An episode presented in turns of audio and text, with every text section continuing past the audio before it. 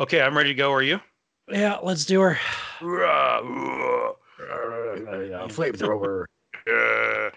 let's rock. Anyway, hello and welcome. Oh, right in the middle of a burp. That's good. I'm okay. no, no, no. it. Sorry, that was a snort. That was a comedic snort. Whatever it was, it sounds like you burped. So, Well, you know um, what? Just just do the intro. okay, Homer. Here we go.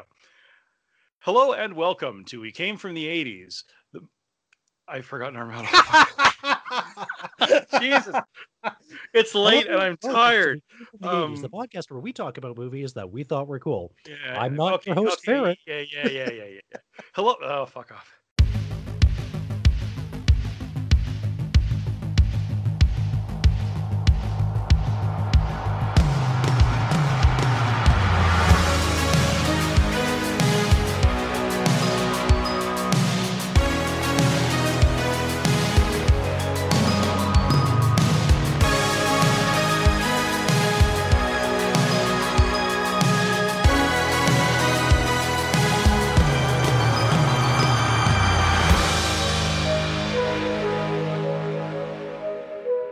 Hello and welcome to We Came from the 80s, the podcast where we talk about movies that we mostly liked. Mostly.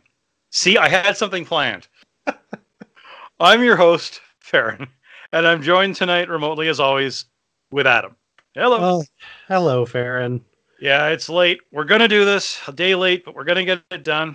So, we are talking about Aliens, which premiered on the 18th of July, 1986. It was directed by James Cameron. Course, we've done him before. We did Terminator. Uh, it was written by James Cameron, Dave Giler, Walter Hill, and it's based on characters created by Dan O'Bannon and Ronald Shusett, who I assume wrote Alien, singular.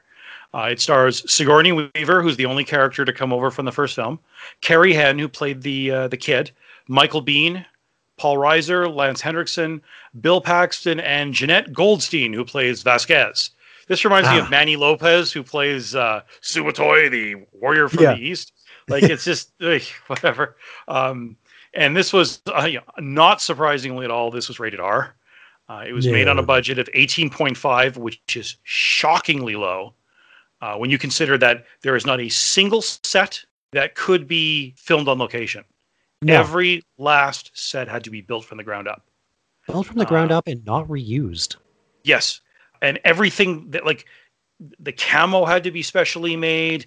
All the uh, props have to be made. The only thing on that entire ship I could see beyond like obvious things like coffee cups that wasn't purpose made was that little uh, perpetual motion thing that Oh, you see them playing with. yeah. Because I literally have the same one on my desk. Do you? Um, yeah, they're easy to get. Things like that you, you get at like Amazon for ten bucks. They just uses a, a nine volt battery and a magnet. Fair. Um, that's all they are. Uh, so yeah, so for eighteen point five million bucks, which again is is incredibly low, they made one hundred and thirty one point three million. Wow. So yeah, and, and understandably so. Like the I didn't look up the, uh, the the figures for Alien, but I promise you they were not that high.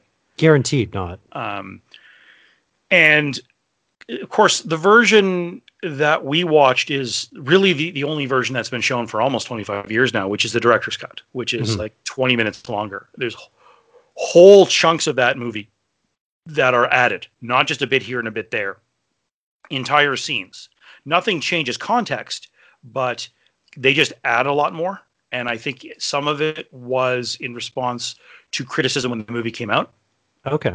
Like one thing that uh, Roger Ebert complained is they don't give a single moment in the script to show Ripley contemplating all the things that she's lost. Mm. So they went and added that scene before the hearing where you know she's sitting in that that uh, like the sort of the artificial greenhouse room, Right. Yeah. and then they show her the printout of of her dead child who was like died at age sixty six, which I can't help but think is shockingly low. But uh, you know they never give any details. Uh, none of that was there. None of that was there. Okay. Um, yeah. And, you know, I saw this film, so 86, I would have been 11 years old. I saw this when it came out, like obviously not in the theaters, but I saw this. I'm sure we rented it. I'm sure I watched it on uh, Super Channel. My parents had no issue with me seeing movies like this because, like most children of the 80s, we understood, you know, it's just a movie. Like they say, it's just ketchup, it's not blood Yeah. The pearl clutching mothers of America had not yet ruined movies the way they well that's why I'm sorry that's why cartoons in the 90s are garbage because and you know and they're so they're so gentle Mhm. because you know, angry moms got in the way. Yeah. Uh, and and the same, you know, but this movie, like, I, there was no one I like. Well, I mean, most guys anyway. There wasn't anyone I grew up with who hadn't seen this film. I know I mean, mean? that's that's perfectly understandable. Like Yeah. Alien in and of itself was just something that shook absolute cinematic um, history. It was yeah, well, it was incredible. the first. Yeah, it was the first serious science fiction horror film. yeah. There are plenty of other films like it, like The Thing from Another World, Mhm. which is a really good 50s film. I really enjoy it, but it's the same thing. You know, an alien with people trapped in an area, and in this case, I think it was the Arctic. And of course, you know, they, they remade that into The Thing, which you and I Yeah. did, same thing. It's the same type of movie. But Alien was the first one that was genuinely scary. And Terminator was the same. Like Cameron took a science fiction movie and made it a horror movie, and he did the Mhm. same here. Aliens is a horror movie that also happens to have a lot of action in it. Yeah, Aliens, I found it's it's a horror movie right up until the point that the guns start firing. I when I was watching this, Yeah, your yeah. voice was in the back of my mind that um Oh, that's always I- good. Well, no no no, it's something that you've things, said repeatedly. burn things. Sorry, carry on. Not when you tell me to do that. That's different times. Um, no, it's something you've said repeatedly on the podcast. I think it was um, uh, a Hitchcock quote, maybe. Uh, a gun left on the table is suspense. A gun fired is action, or Actually, something to that effect. that's a Chekhov thing. Yeah, the, the, a gun seen in the second act must be fired in the third. Yeah, no. Um, uh, Hitchcock's thing was uh, the bomb under the table. The bomb under the table is suspense. The bomb exploding is action. Yes, Right. Thank you. The idea is you always get more out of the bomb ticking than you do of the bomb going off, because that breaks the tension.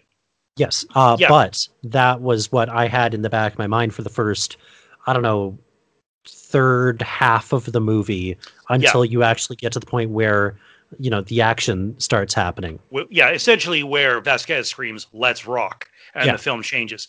That's actually one of my big complaints about the director's cut is all the stuff you see on the colony before the Marines arrive. That is all added, every last bit of it, Oh, and that includes seeing Newt with her parents and the and the father having the the thing on the, like the face hugger. All of that is added, and I think it kind of ruins the film because right because before your first view of the colony is Mhm. The Marines. So you have to interpret what happens. You Mhm. have to imagine it. And the first time you see the colonists is when they go down into the depths of the reactor and you see the hive.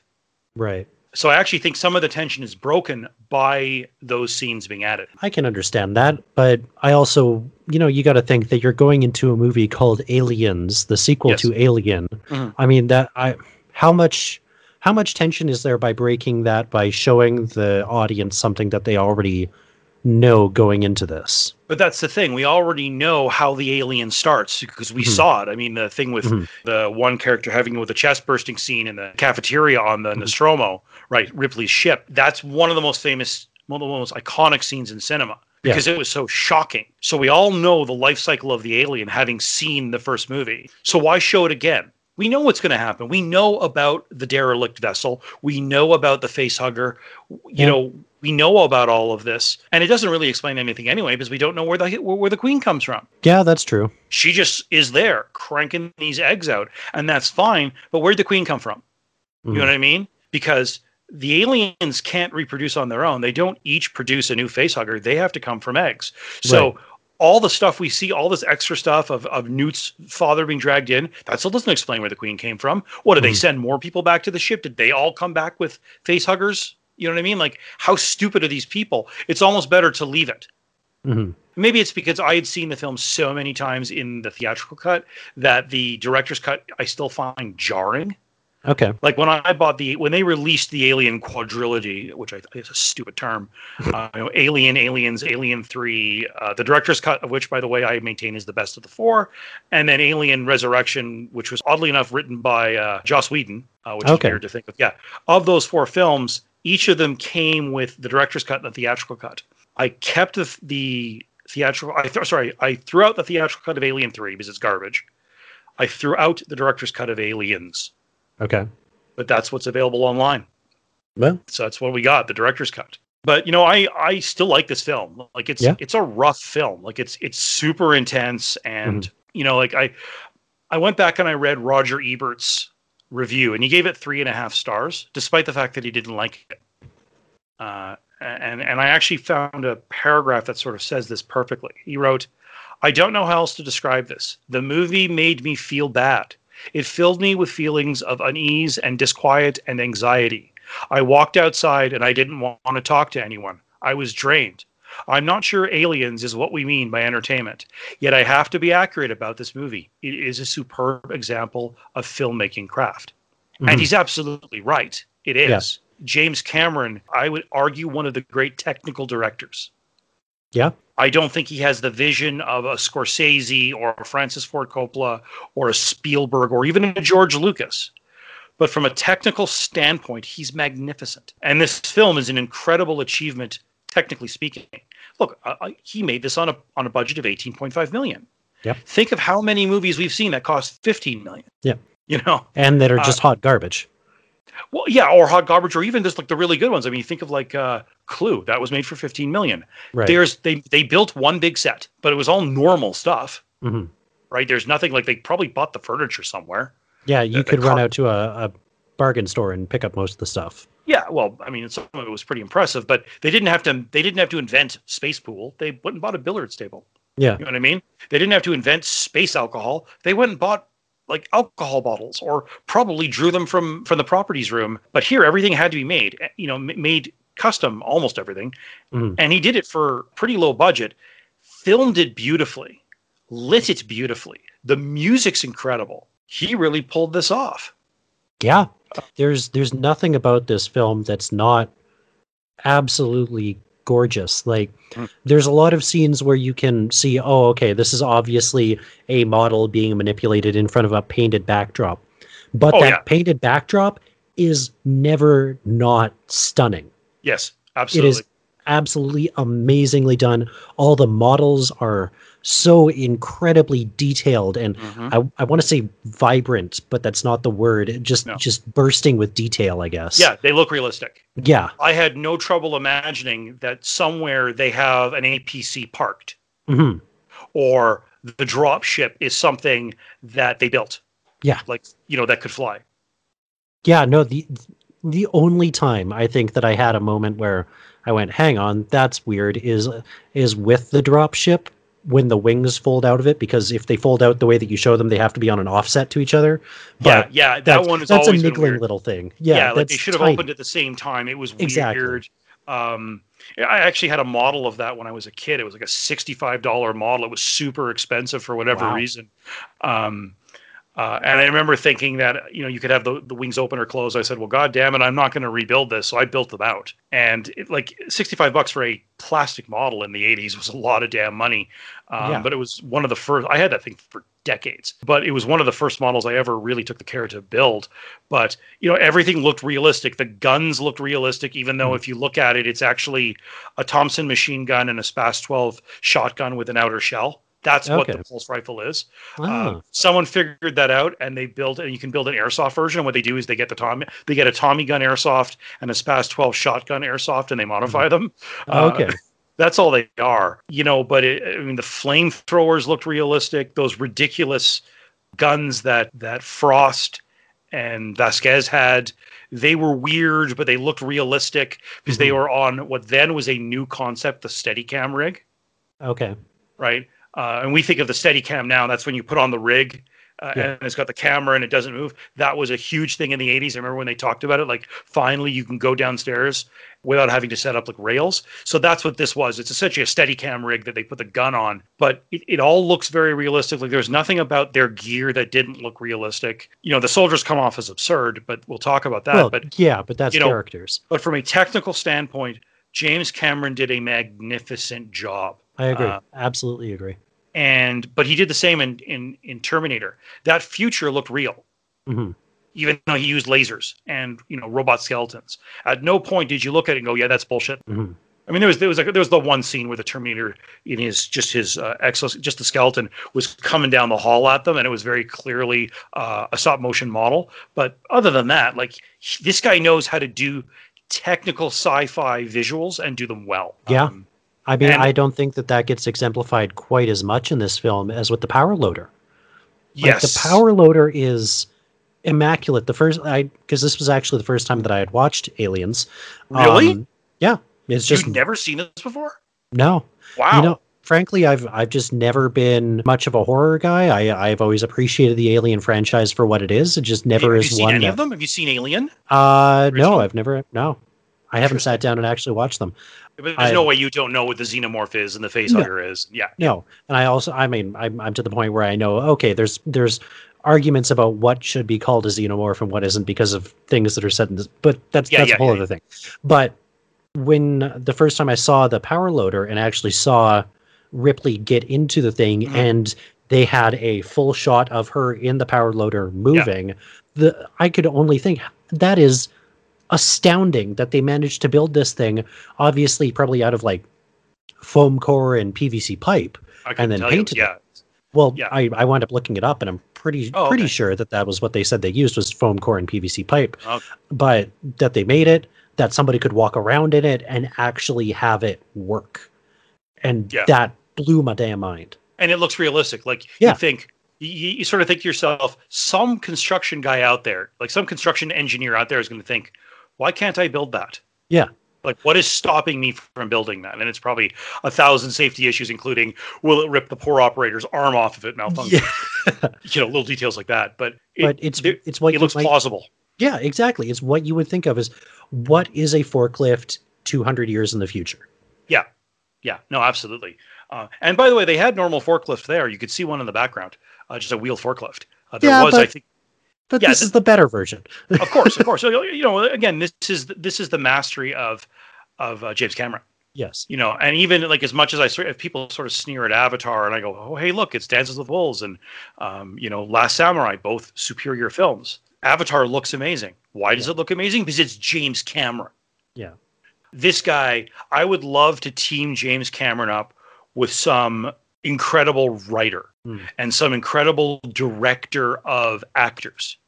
Right. Like I would like to see Spielberg and James Cameron do a film together. That'd be something. The problem is James Cameron, my understanding is, is a wee bit of a ego, and that would never happen. But Really? can you can you imagine him and Spielberg co- uh, collaborating on a film, co-directors? Yeah, well, I mean, if if you want to make that film, you've got the most realistic, believable, lived-in world that we've ever seen in a film ever. Yeah. with with characters you deeply care about. Yeah. Uh, yeah, absolutely. So why don't we go through it and Okay. and see what we see and we'll go from there. So it starts with just the title sequence, like in just the word aliens, just sort of slightly. It sort of comes into focus, and it comes into focus in a very ominous way. Yeah. It gives that feeling like you are in a horror film, and then immediately we cut to just this starfield with the lifeboat from the Nostromo, which of course is all that's left of this massive cargo vessel from the first film. And we, you know, we look inside it, and it looks just like it did in, you know, Aliens, or sorry, in Alien, the first film. And we see that she and her cat Jonesy are in sort of this. Uh, I'm not sure what you call it, hypersleep. I think they call it. Yeah. Hypersleep. Um, yeah, and another ship picks it up, and there's this really cool thing where this sort of robotic arm with a welder cuts right through the door. Again, every time I watch that, I look for the seam hmm You can't see where it. you can't see it. And No. I'm not, sh- and there's no way that was CG. That would not have been possible back then. So I'm not sure how they pulled it off, but it looks realistic. Cuts the door Yeah. right off. The guys come inside, they see her, and they realize, oh, you know, we can't salvage this. And then immediately we're aboard Gateway Station back on Earth, and what we realize will be a dream, which is her meeting uh, Burke from the company. And it's interesting. He makes a comment which is really stupid and utterly unrealistic. That in 57 years she had drifted through the core systems. Yeah. What- how fast could she possibly have been moving to drift through core systems, plural? I'm Mhm. sorry, no. That seemed really silly, and there was no reason for it. In a movie that is so technically careful, that made no sense because that would mean, like, if in 57 years you drifted through three star systems, you're pushing like 0.75 C, like points, like 75% of the speed of light Yeah. almost, um, or maybe a little more, a little less. The point is, this is a lifeboat that blasted away from a ship at a few hundred kilometers an hour. It's not going to go faster when it runs Yeah. out of fuel. So it just Yeah. seemed really stupid and it caught me this time. It had never caught me before. But the point is, we learn, even though it is a dream, a nightmare, no one has happy Yeah. dreams in this movie, um, that she had been adrift for 57 years. That's why she doesn't recognize Gateway Station orbiting Earth. And what's his first name? We should give it to him once. Is Oh, I don't Carl remember. or Simon? I'll look it up. I got it. Bob Bob. It's always Bob with us. Carter Burke. Carter Burke. Pretty sure it's Carter Burke. Give me a sec. I'm Burke. I'm Carter Burke. I work for the company. But don't let that fool you. I'm really an okay guy. You know, he's with the company, with the Weyland-Yutani Corporation. And of course, we already know not to trust the corporation because it was the corporation that ordered the crew of the Nostromo. And remember, these guys are just truckers to Mhm. set down on the planet LV 426 to check out the ship when the one guy got the face hugger on it. Mother, which was the name of the computer that controlled Nostromo, received a message from the company which had passed on only to their android to preserve the alien and kill the crew. And obviously, that didn't work that way. Yeah. Uh, this is why she's so angry with the company. But her her nightmare is, you know, her I guess the, the piece of her nightmare is interrupted when she dreams that she has a chest burster. Mhm. And then she wakes up and she's in a sweat, and we realize, okay, she really is on Gateway Station, but she's still having nightmares about her, uh, you know, her first waking memory, which was probably waking up in the hospital and having Burke there. You know, it's interesting because, like, I guess because you'd never seen the movie before, did you realize that the corp, the the company was bad? Oh yeah, Weyland-Yutani is just awful. Um, they're they're umbrella corporation. They're Yeah. I mean that also comes from just like outside knowledge of Weyland-Yutani is just trying to get the aliens so they can make bioweapons. Yeah, Um, that's just like as as far as I'm concerned, that's just kind of common knowledge of anybody who's orbiting around yeah. the Alien franchise. Well, they even do it in um, Alien versus Predator when it's just Right. Weyland Corporation, run by this guy named Weyland, who is the same actor as who plays uh, Bishop. Uh, Okay. Which is which is neat because that character is also in Alien Three, but it's not the Bishop android; it's the guy who they modeled the thing off of. They, Okay. You know, these movies do not have a continuity to them; they keep fucking around with them. And then, of course, Ridley Scott, who directed the original Alien, he got back into it with Prometheus. Everyone said it sucked, so he said, "God damn it, I'm making three more of them." and he well then he made alien covenant and it was garbage again technically beautiful but just a shite story you know i think after the third one they should have just stopped There's lots of things that are like that. yeah no kidding right and then we get to see again an added on scene where she's sitting in what we quickly realize is like a a greenhouse room a, a green Well- room with a sort of. It's it's just like a waiting room because it's they've got some plants there, but the plants don't look terribly real. They realize that the back wall it's it's just a projection big old TV. Yeah, and she actually turns it off at one point. Yeah. And my guess is it's in the hospital because when you see the windows, we actually see medical personnel. Mhm. And this is, again, the scene that I think Cameron added back in in response to criticism from people like Roger Ebert has said, why don't we get to see her mourn over the loss of everyone she's known? And here we learn that she had a daughter who was about to turn 11. Well, she died at age 66 or whatever it was and was cremated, and that's it. And there's no new information. And she seems pretty upset about that. As you would be. Yo, of course. And it's interesting because the scene makes more sense because now we sort of understand, now that we've seen her mourn for her daughter, now we understand more of why she takes such motherly ownership of Newt Yeah. because it's a new daughter for her. Yeah, it, Uh, it makes sense. Newt becomes the new surrogate daughter, whereas for a lot of other people, I, I'm sure without that context, there's a lot of people scratching their heads going, Yeah, okay, it's a kid. You want to save the kid, but like come on, just get to the dropship. But this just adds more context to it that Yeah. this is her chance to save her daughter. Exactly. And then they go to the meeting, which again is a little bit expanded from the original, mostly when they say that, you know, we're canceling your you know, we're canceling your flight license. And it's the same thing. Like these, like at one point, remember she says, Did IQs drop sharply while I was away? But she's right. She says, We've been at this for three and a half hours. How many times do you want me to tell you the same thing? And like she's right. These people are unbelievably dense. But then so are the Marines. Like like even even Roger Ebert said, like, you know, no one wants to listen to her. She's the only one to see an alien. So what does she know? Like that's what Yeah. that's actually from Ebert's review. And he's right. It's amazing how fucking dense these people are. Um to me, I, I didn't interpret it, this as them being dumb.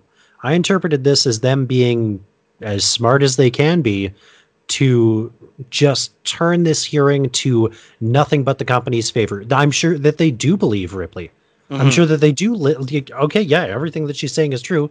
However, if Weyland-Yutani's representative admits that she's correct, then Weyland-Yutani is at fault, and that's going to cost us money. Yeah. And yeah, and that's quite possible. And it's also entirely possible that they were thinking in real time and, and thinking, okay, if this thing is real, let's go find out. Because, of course, we Mhm. learn very quickly that Carter Burke sends the explorers out to look for the ship. So maybe all at once they're thinking about past liability and future profits. Mhm. Here's the problem we have no indication that that's the case. We have no indication that this is anyone other than Carter Burke plotting and scheming. Right. At no point does he say, I was acting on behalf of the company. hmm In fact, the way he pleads his case to the to the surviving Marines, it's it, it seemed like he was on his own here. He was acting on his own before anyone else could get a quote unquote cut of it because Yeah. salvagers' rights seems to be a big part of how these people work. Uh, and it was in the original Alien. There were a lot of arguments over will we get our cut. Right. There are entire scenes about that. So clearly, this is how space law works. You know, you, you keep what you find. But that scene, but you know, but th- that line is missing. I was doing this because the company told me. We have known since the day you told us that this this, this is something we wanted. Right. And that's just that's a little clumsy. It's it's a you know it's one of those. I always say that most problems in films in terms of the plot could be solved by one sentence they didn't write Right. this meeting ends and it's funny how bloodless it seems because ben lewin or whatever his name is like sort of the head of this this board of inquiry all at once finds her at fault her incompetent punishes her mm-hmm. fires her and then five seconds later she says why don't you go check it out and he shrugs we don't have to like he's so smiley about it in retrospect us talking it, i do get the feeling that he's already plotting this Yeah. but we never learn that you have to tell us hmm or she has to put it together in her head and say it. But by the time all this comes out, these people are just trying to save their lives. No one cares about the company. Right. At the at the end of the day, Burke Burke always cares about the company in that so far as if he gives the company what the company wants, the company gives him what he wants. Um, Oh, he's yeah, a company yeah. man in that sense, and and he will he will worship at the at the altar of Weyland-Yutani until the minute he dies. Well, at the same time, though, he seems very concerned that he that because remember he says if this gets out, then corporate steps in and no one gets their cut. So Mhm. yes, he's a company man, but he wants to make money for himself. Like he's a well, he's Yeah. a 1980s capitalist, is what he is. Yeah. He's the greed. He's Michael Douglas saying greed is good. hmm you know, so we learned that for thir- was it 20 or 30 years, there's been what they call a shake and bake colony on LV426. They've been, you know, they create these atmosphere processors uh, because in the original movie they had to wear um, full on spacesuits, Mhm. and you know, we learned that there's, you know, they've no one's complained about any, you know, horrible organisms there, and that's sort of it. Yeah. And then we cut to again all these added scenes, which I think ruin the tension of the movie, which is we get to see the colony, which we know has a name, Hadley's Hope, hmm which they never mentioned before. If you don't see that sign, you'd never know the name of it. Right. Do you know what the corporation probably just calls it? Colony, Colony LV four two one nine or whatever. Yeah, LV four two six. Yeah, that's probably what they call it, Weyland-Yutani uh, Colony. Um, Yeah. We see an office building and we see the kids playing Mm-hmm. and everything's under construction. And just like any good industrial sci-fi film, there's always some dickhead, you know, welding something. Yeah. Uh, you know, it's just it, it's unbelievable. There's this great TV show, and I, I think it's called Seven Days or Six Days or something like that. And Okay. it was just about this guy who could go back in time five days.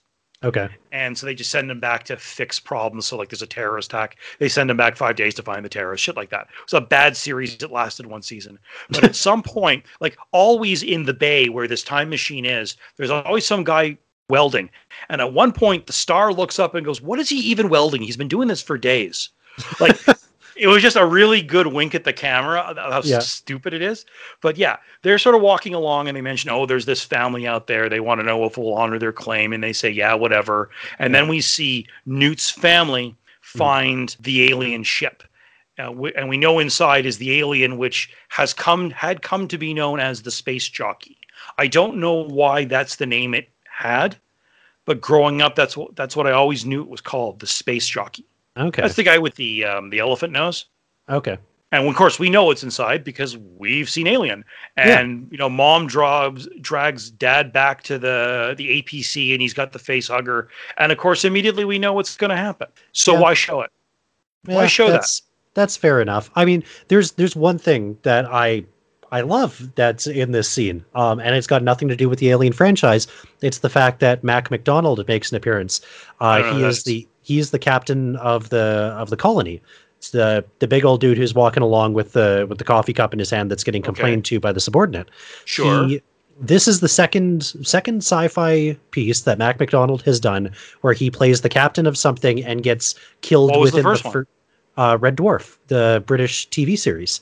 Really? He, Oh, he plays Captain Hollister on Red Dwarf, and he he dies in the f- very beginning of both. And I loved it, and that just made me smile the first time I realized who he was. I wonder if that's on purpose Oh, probably. because Apparently- Red Dwarf was made around the same time. Yeah, he's he's pretty apparently prolific for playing American characters in British shows. Okay. Yeah. Okay. Huh. That's interesting. I, did, I had no idea. Of course, I don't. I don't like British humor. My friends growing up, I was part of this. A small group of friends. We used to call ourselves the Social Vacuum Club because our social lives lived in a vacuum. We had no friends. Um, well, that's not true. I had some friends, but none of us had a lot. Anyway, they all loved Red Dwarf, Mhm. and I freaking hated it. I never found it funny. I never found it interesting. It would always seem so stupid to me. Yeah. And but yeah, so that's that's a neat thing. I didn't realize that. Uh, in the meantime, we go back to the station and we see Ripley getting ready for work, and Burke introduces her to Lieutenant Gorman of the United States Colonial Marines. Yes. Um, it's interesting that in this future, there's still a United States. They Yep. still have a Marine Corps, but they have a colonial Marine Corps. Mhm. You know, he seems very, very competent, very professional. We won't realize till later he's very new at this.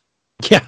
Um, he's the, you know, but the thing is, at no point, well, that's not true. At one point, he does freeze. when Everything, you know, goes to hell. Mhm. But up until then, he seems very like he's very much by the numbers. Yeah. But you know, obviously, that's the wrong choice. But everything about this this mission with the Marines is is a shit show and is really quite stupid. But we'll get there. In the meantime, we learn that the colony has they've lost contact with the colony. There's going to be a mission. They want her to come. She she seems actually kind of willing to go until Burke digs in and says, "I've seen your psych reports. Get back on the horse. Spare me, Burke. I've had my psych evaluation this month. Yeah, I know. I've read it. You wake up every night, your sheets are soaking with sweat. I said no, and I mean it. If he hadn't said any of that, she probably would have gone with him. Yeah. Yeah, that's when she turns around and tells him to go straight to hell. Like, Yeah.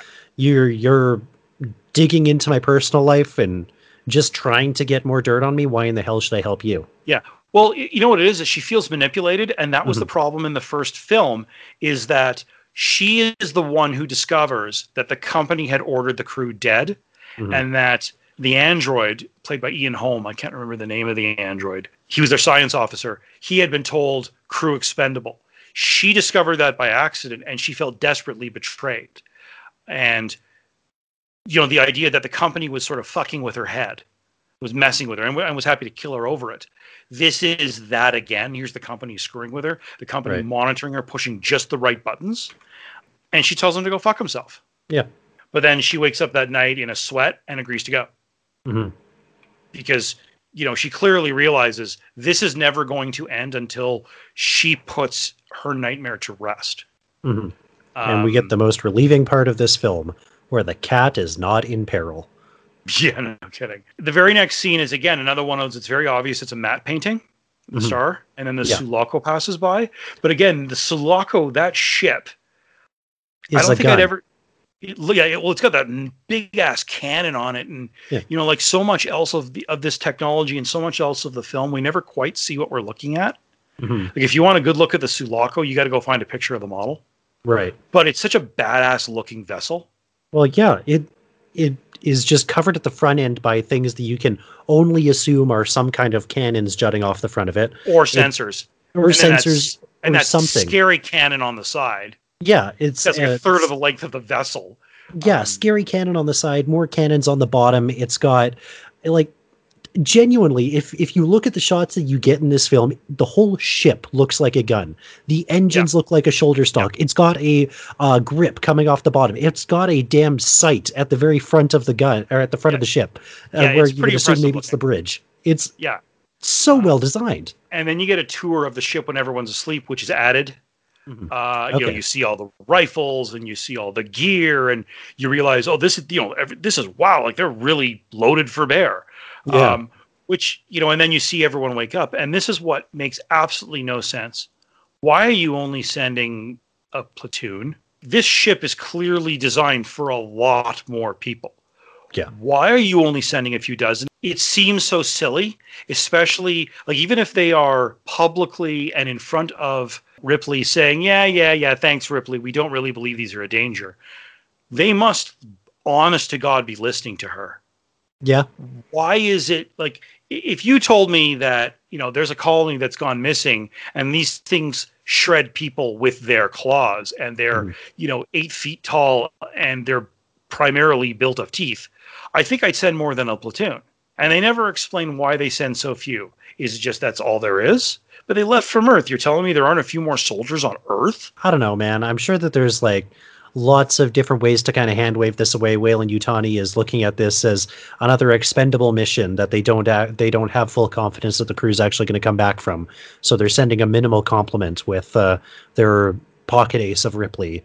Uh, I yeah don't know. but they're they i mean remember it's their colony they they co-financed it they manufactured the uh the atmosphere processors they have a huge investment here to salvage this colony i mean burke himself quote unquote refuses to authorize its destruction not that he has a choice but you know clearly this is about protecting their investment and investing in the future with the xenomorph Mhm. um, uh, which, by the way, for those of our listeners who don't understand why it's called that, xeno means alien and morph means to change.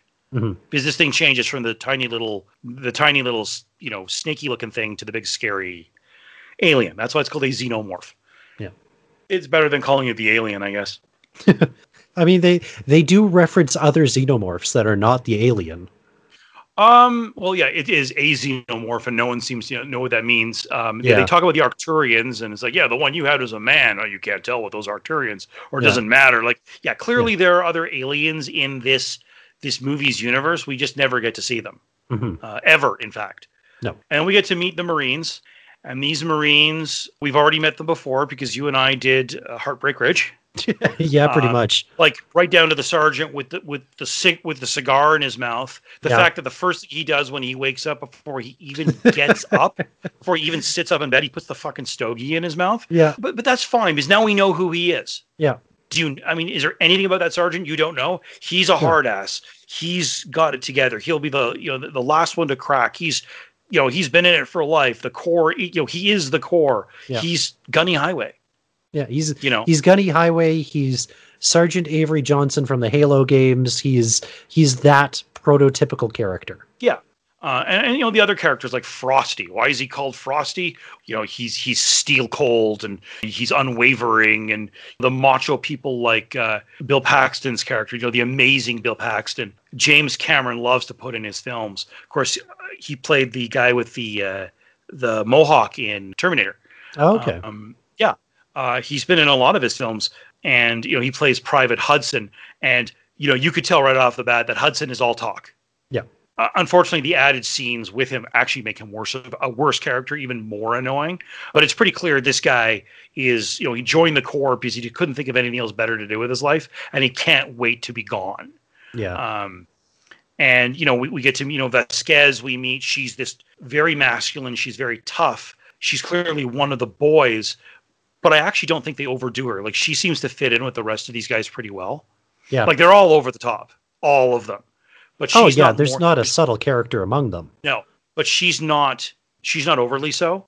Mhm. They are not making her compensate because she's a girl any more than the pilot has to be more macho than the others, or the medic. She doesn't have uh, Corporal Farrow. Sorry, Corporal Farrow is actually the pilot. It's uh, Corporal Dietrich. She's the medic. Like Farrow, Dietrich, and Vasquez, the three women on board, they clear like they don't have to act it up. They're clearly accepted. Yeah. You know, there's the, the one scene about her gender is you know, which is a funny line, right? Yeah. Hey, Vasquez. Have you ever been mistaken for a man? No. Have you? Oh, Vasquez. He just too bad. That's an Yeah. awesome line. Like, it's- No, it, it's it's good. That was one thing that uh, that I kind of came into this really watching. I remembered um, the uh, oh, what was her name from uh, Predator Two? Oh, uh, the Predator 2. Oh, I know who you're talking about. Mary Conchita Yeah. Alonso's character. Yeah, yeah, Yeah. yeah, yeah. I just I could remember kind of again it was your voice in the back of my head going yeah well she is a she is a woman but she's not really a woman she she's just another dude but they put a woman in the role because She's an honorary boy. That's the term Yeah. uh, Roger Ebert used, the honorary boy. yeah Uh, and yeah, she's and the I- same character. She, she's the same character as Mary Conchita Alonso's character from Predator Yeah. 2.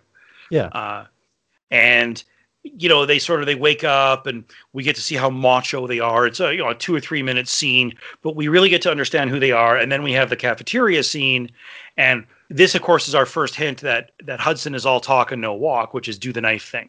mhm. He's happy to let someone else do it, but when Bishop does it to him, uh, he freaks out and he's upset. like he doesn't even once it's over, he doesn't even like shake himself out of it. and Go, yeah, man, that was awesome. Like he's still freaking out when we leave him, yeah and I, I love that. But it's pretty clear these people are not new to the job, like that, that they're veterans. No. You get that impression.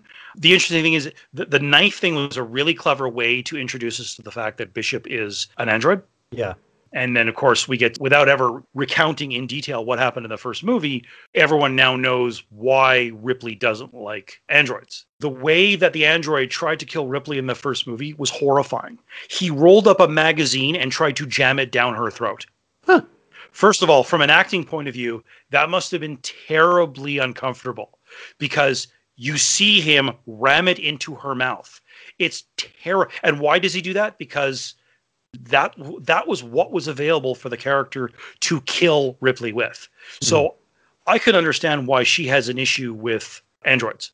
And of course, Bishop is of course we're going to realize he's a hero. For people who had seen the original film, there's no reason to believe that he isn't going to do exactly what Burke tells him to because remember, we see him later dissecting one of the facehuggers and he seems to be fully on board with what Burke said. Well, they're going back to the company labs. Mr. Burke was very specific yeah another interesting thing is that right off the bat, these and, and this is what sort of drives me nuts about these Marines is how desperately unprofessional they are.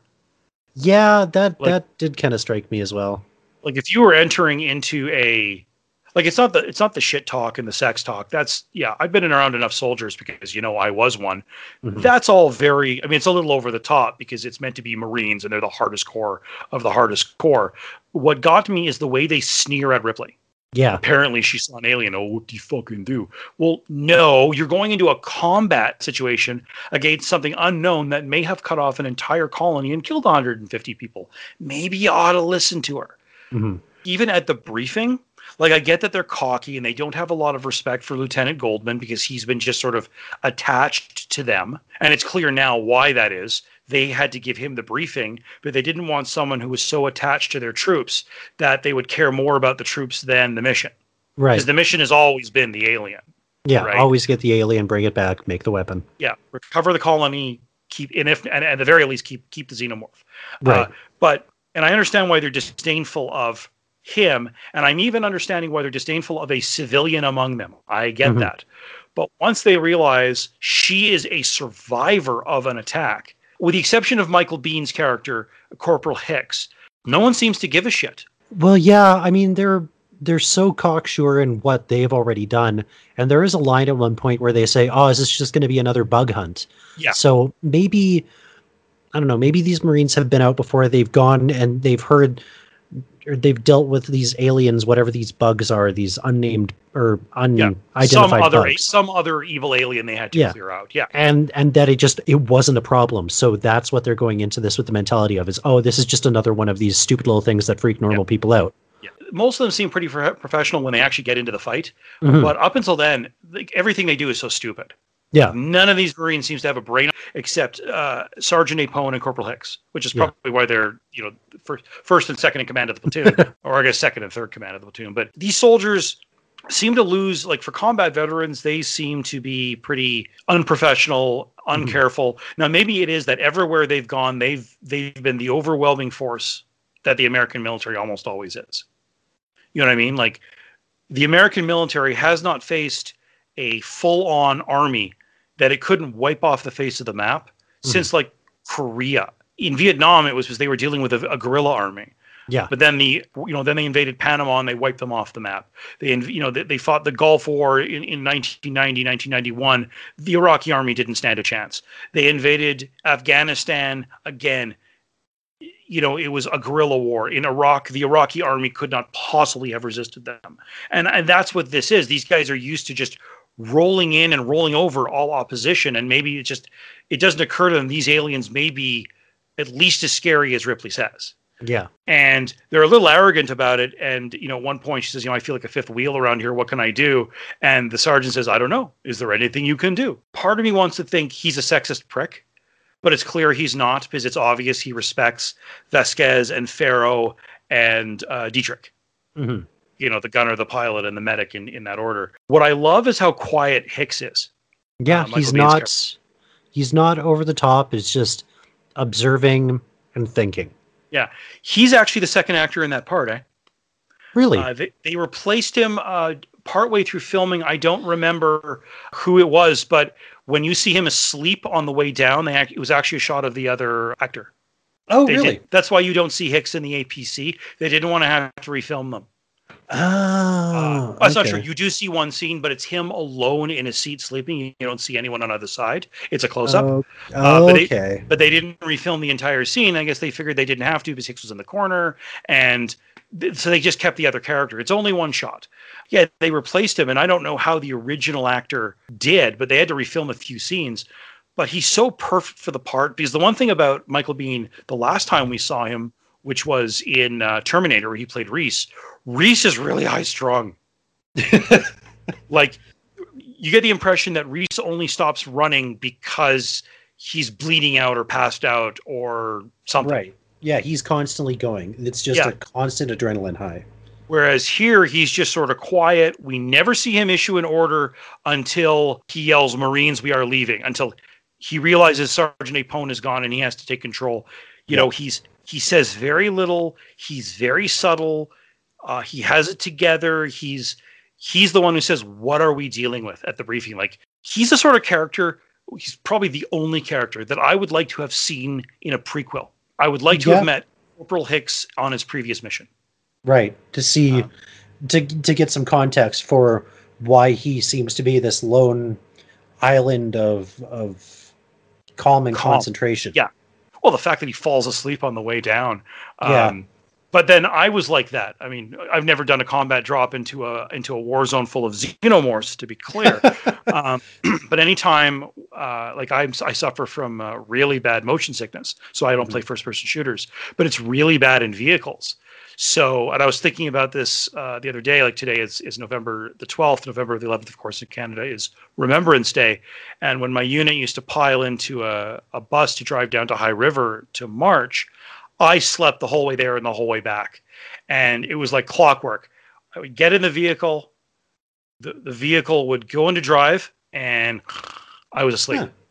And the same thing when I got on the bus on the way to Wainwright for training, I was immediately asleep. And someone asked me, like, you think you're Corporal Hicks?" Like, no, I just don't want to vomit. But like in his case, it's just that he's chill. Like he's got a like we learn it's like a 50 minute flight from the Sulaco to the landing zone. It's not over right away. No. And if I had to if I had to spend 50 minutes rocking around in that thing, I would have been barfing all over the place. So I would have done the same thing. I would have immediately gone to sleep. But I really like how quiet he is, and he is the one who seems to respect Ripley the most, even though he only says one word, uh, one sentence to her before they reach the the back in the APC after the debacle. Right. Um, he's an interesting character. Michael Biehn's a very good actor. He's like when we were saying just before we started recording about Adam Driver. You always know what he's thinking, even when he says nothing. Like Kylo Ren in the movies. Uh, it's the same here. I always know what's on Hick's mind. Yeah, he's he's just such a well acted character. We really you'll you'll learn a decent amount about the character just from seeing how he reacts to things. Yeah, as opposed to him, you know, being proactive and expositioning all over the place. Yeah. Like even the scene where Apone says, "I don't know. Is there anything you can do?" Yeah. He's talking to Hicks when it happens, and Hicks sort of laughs and smiles when he sees her get in the loader and run it. Right. Um, but it's you know part of it. He's kind of laughing at Apone, or maybe he's laughing with Apone. Like she really is competent, and he's sort of laughing that all the other. It's almost like he's laughing at these other Marines who don't seem to think she can be competent. Yeah. I mean, look, this guy, if he's a corporal, he's been in the Marines for a while. He's clearly not a stupid guy. He's used to being around competent people, men and women. Just interesting to to see his reaction that he can appreciate the joke that Apone has been shown up by Ripley getting in that puppy and going for it. uh, but he doesn't have to say anything. No.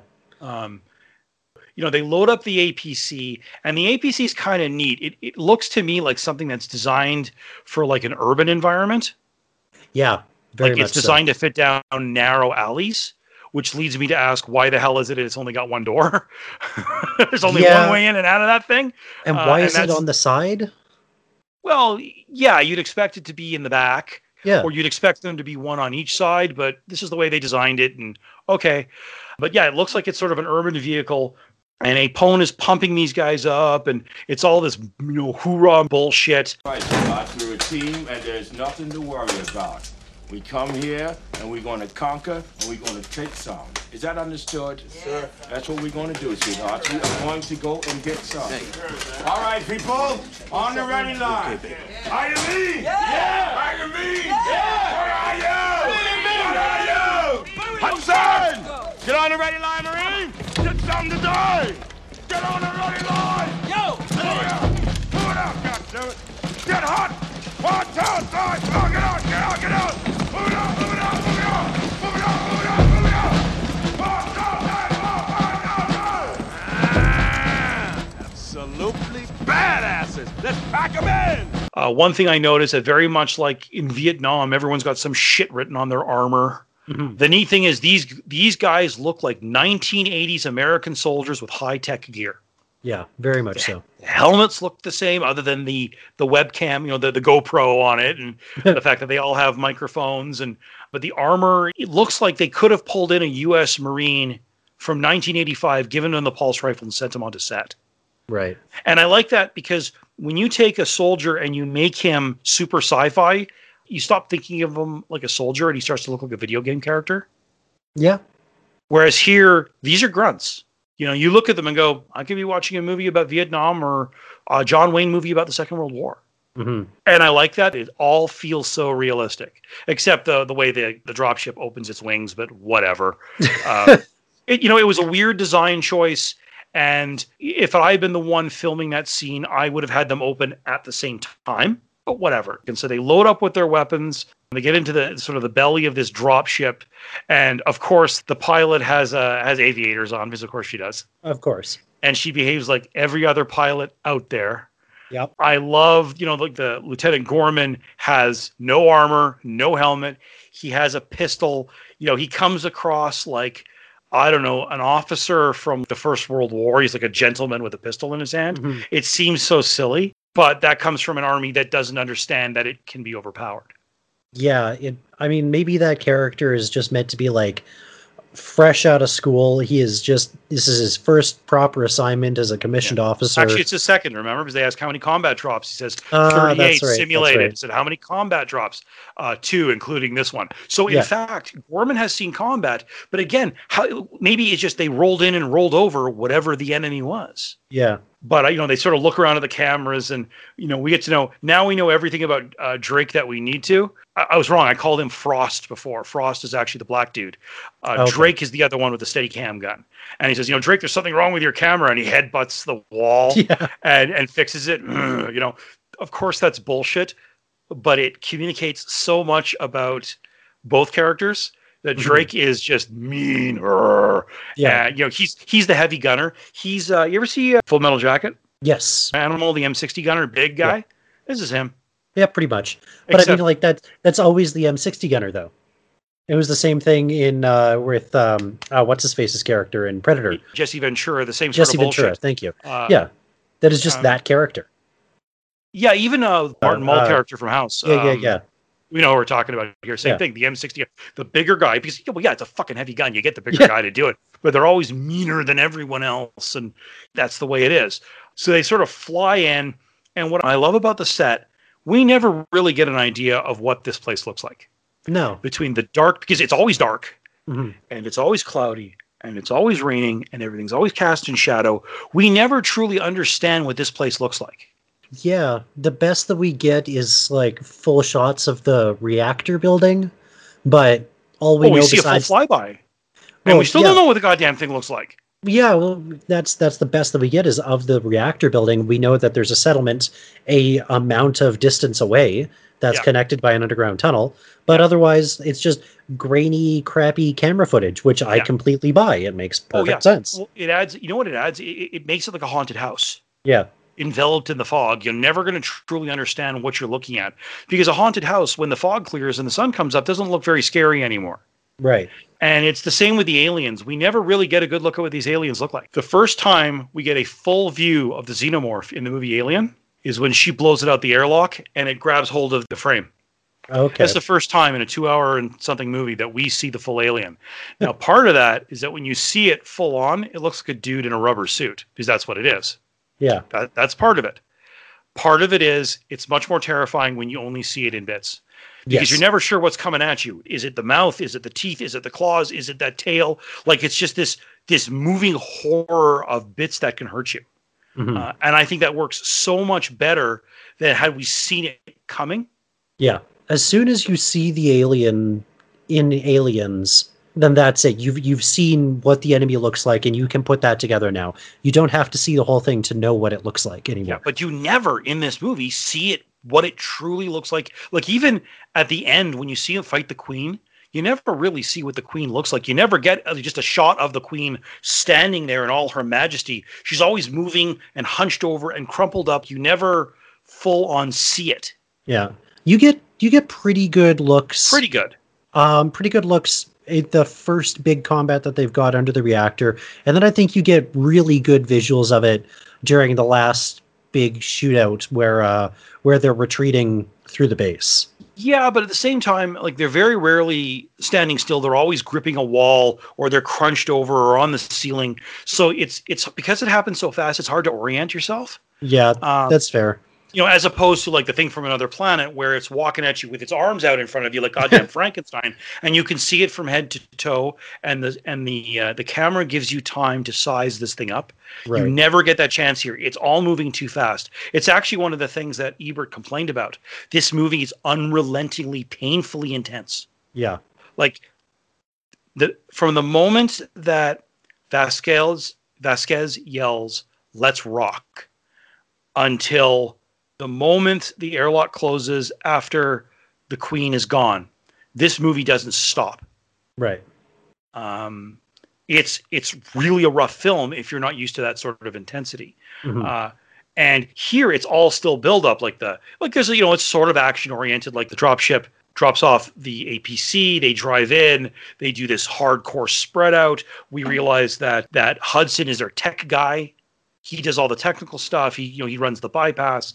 They go inside and, and again I like that you know I liked in the original theatrical cut that this is the first time we've seen the inside of this place. That yeah it looks like a company like this you're probably quite familiar with the sort of the feel of this place. Purely industrial no creature comforts.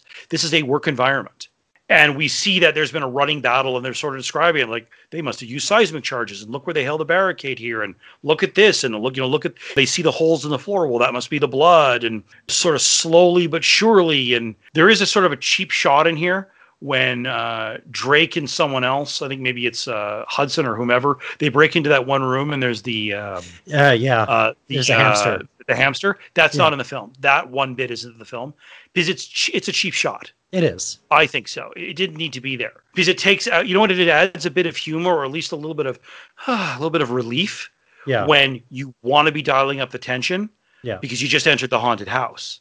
Yeah, it, Uh, it gives you a moment of levity from just this deep intensity, and especially for an audience who is going in knowing what's around the corner. Yeah, You know like- that the alien's there. You know, the other quote unquote levity bit is a few seconds later where Hudson spits down the hole and someone Mm. pushes him.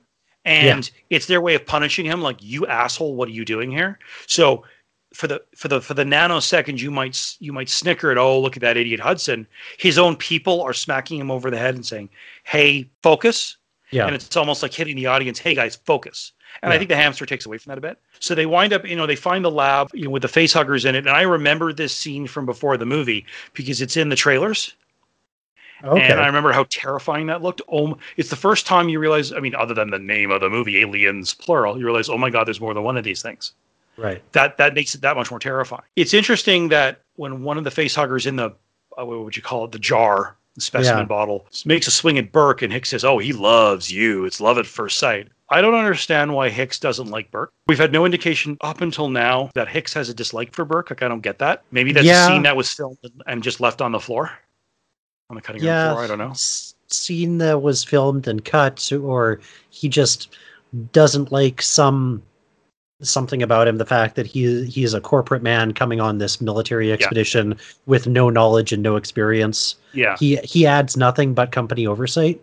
but we never get the impression that Hicks cares.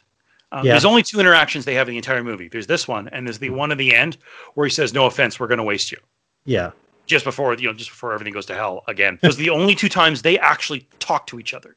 Right. Any other time, it's a three-way conversation between Hicks, Ripley, and Burke, which is when they talk about nuking from orbit. Yeah. Every question that Hicks responds to is prompted by Ripley. Well, you're in command now. Yeah, that's right. Well, I think we should nuke from orbit. It's the only way to be sure. Yes, he's responding to Burke, but he's actually answering Ripley. you know? Right. In the meantime, very you know, very quickly they're using these motion detectors and they come across a newt. This is where I want to comment. This movie brilliantly uses sound. That motion sensor, like Mhm. those, the sound of it, that's bullshit. Yeah. You wouldn't want something that loud in a combat Obviously. situation. Yeah. Yo, Hicks. I think we got something here.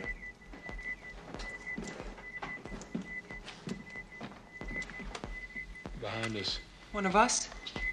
But it's scary hmm because sometimes they have the music that I'm, I'm not even going to try and mimic it. I'll just patch. I'll just patch it in. But that sort of the strings that move when something scary happens on screen. It happened in the dream when she dropped her uh, glass of water, and it happens here when Newt rips in front of the camera.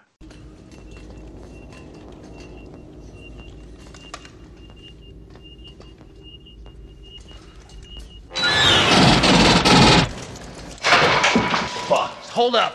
Right. You know the like Yeah. it's just this ripping of, of musical like of string instruments. Yeah. It's just a sting. Yeah. is that what it's called? Sting. Well, that yeah that that sort of sound is just a, a score sting. Oh, okay. They use sound against the viewer. I've never seen that before where it's it's used to hurt the audience and the sound of the motion tracker, the way it beeps and gets scarier and louder and scarier, but it's never annoying to listen to. No, it it does a very good job of not being over the top, but it's constantly driving forward. It it's amping up with the tension that everything else is amping up. As the thing on the monitor gets closer, the beeping gets slightly higher pitched, it gets faster, um, to the point where you're waiting for it to just be a tone, because Yeah. that is that is what our ear is just listening for. Yeah, because But we know what's never going to get happen. there. Yeah, yeah it's, it's a language that you don't have to teach the audience but it's really neat and we see newt and again i like that this is the first time we see newt in the theatrical cut yeah, that the only hint we have of her life before is the picture we see that she's living like in an like I don't know what it is like it's a maintenance yeah. Just a hatch. maintenance crawlway or something. Um because she's you know she's making her way around the air hatches like in the in the bit before we learned that she and the kids like to play in the air hatches and that's how she knows it but i Mhm. kind of like the idea that was implied in the theatrical cut which is that she very quickly learned how to survive by existing in the uh in, in the air ducts where the aliens for the most part don't fit Right. and you look at the way she's living and she's very clearly figured this out she has rations she has blankets and yet strangely enough she has a picture of herself. Hmm like it was an award for something i think. Yeah, Uh, c- citizenship award or something. yeah. And that's kind of neat that she's trying to like that's what she had that's what she grabbed when she fled her room. Hmm and we learn that her name is rebecca but everyone calls her newt. She's an absolutely broken human. It's a very tender scene where ripley wipes her face. And that's something that like that's where ripley gets to be the girl without being the 80s girl Yeah, because she there's no be soul feminine. yeah. Well she gets to Yeah. be motherly. She gets Yeah. to be motherly. Because none of the other well there's only three women here. Vasquez certainly wasn't going to think of it. But uh, corporal dietrich the medic she doesn't think to wipe her face. Yeah, she's healthy and then she walks in okay let's go. She follows uh, lieutenant gorman away. But ripley is a mom. Hmm and so she does mom things. Because remember, her daughter was ten years old, which is like more or less the same age as as Newt. And we learn that you know it's not going to matter. All these soldiers, it's not going to be a big deal. Then we see that Bishop is you know examining one of the uh, the xenomorph face huggers. We learn you know he seems a little sort of zoned out and he's not paying attention to anyone. And we start to and, and this is meant to harken back to the android from the original film, who was always sort of spaced out in, in his own world. Okay. It's driving me nuts. I got to find out the name of this guy. Give me a second. Ash, that's his name. His name is Ash. Okay. Ash Bishop. They all seem to have simple names. So Right. yeah, Ash is the science officer from the Nostromo who was acting on company orders, who tries to murder Ripley by ramming a rolled up magazine down her throat, which is terrifying. And he's displaying the same sort of aberrant, distant behavior. And it's already very different than the nice android, the polite and helpful android we met in the uh, the mess hall, who was happy to joke around with the guys with the knife Yeah. thing uh, because clearly they know this guy. Like they know Bishop, and because they're willing to do the knife thing, so they know him. Yeah. They've Uh, worked with him plenty of times. They're Mhm. they're on a friendship basis at this point. Uh, yeah, like when you remember, remember when he says, you know, do the knife thing, he goes, oh no, and they Yeah. convince him to do it. He's willing to do something purely for the morale of the troops. hmm He's friendly as an emotionless android can be, and yet here he's sort of very spacey. And again, it's meant to harken back to Ash. Okay. In the meantime, they find the personal trackers of of the colonists. They follow them into the basement. It's all very tense. We get to see that the inside of this, um, you know, the, the basement floor they're in was like sublevel six or something insane like that. It looks just like the space jockey's ship from the original Alien, which is to say these things build like a, a hive Mhm. using mucus and uh, God, I don't know, want to know what. And they see humans stuck to it, and it's really cool that we are almost as limited as Burke, Gorman, and Ripley are because they can only see the shitty uh, helmet cams of the soldiers. right. The soldiers themselves can't see a lot because there are no lights. There's Mhm. very few lights. You know, like they all have helmet lights, or sorry, they have shoulder lights, but they can't see a lot either because it's muggy and they can't see. You know, like it's dark and there's there's a lot of steam and there's smoke and because of all this crap they've put on the walls, it's hard to tell where anything is. Like it creates a very disorienting effect for the audience.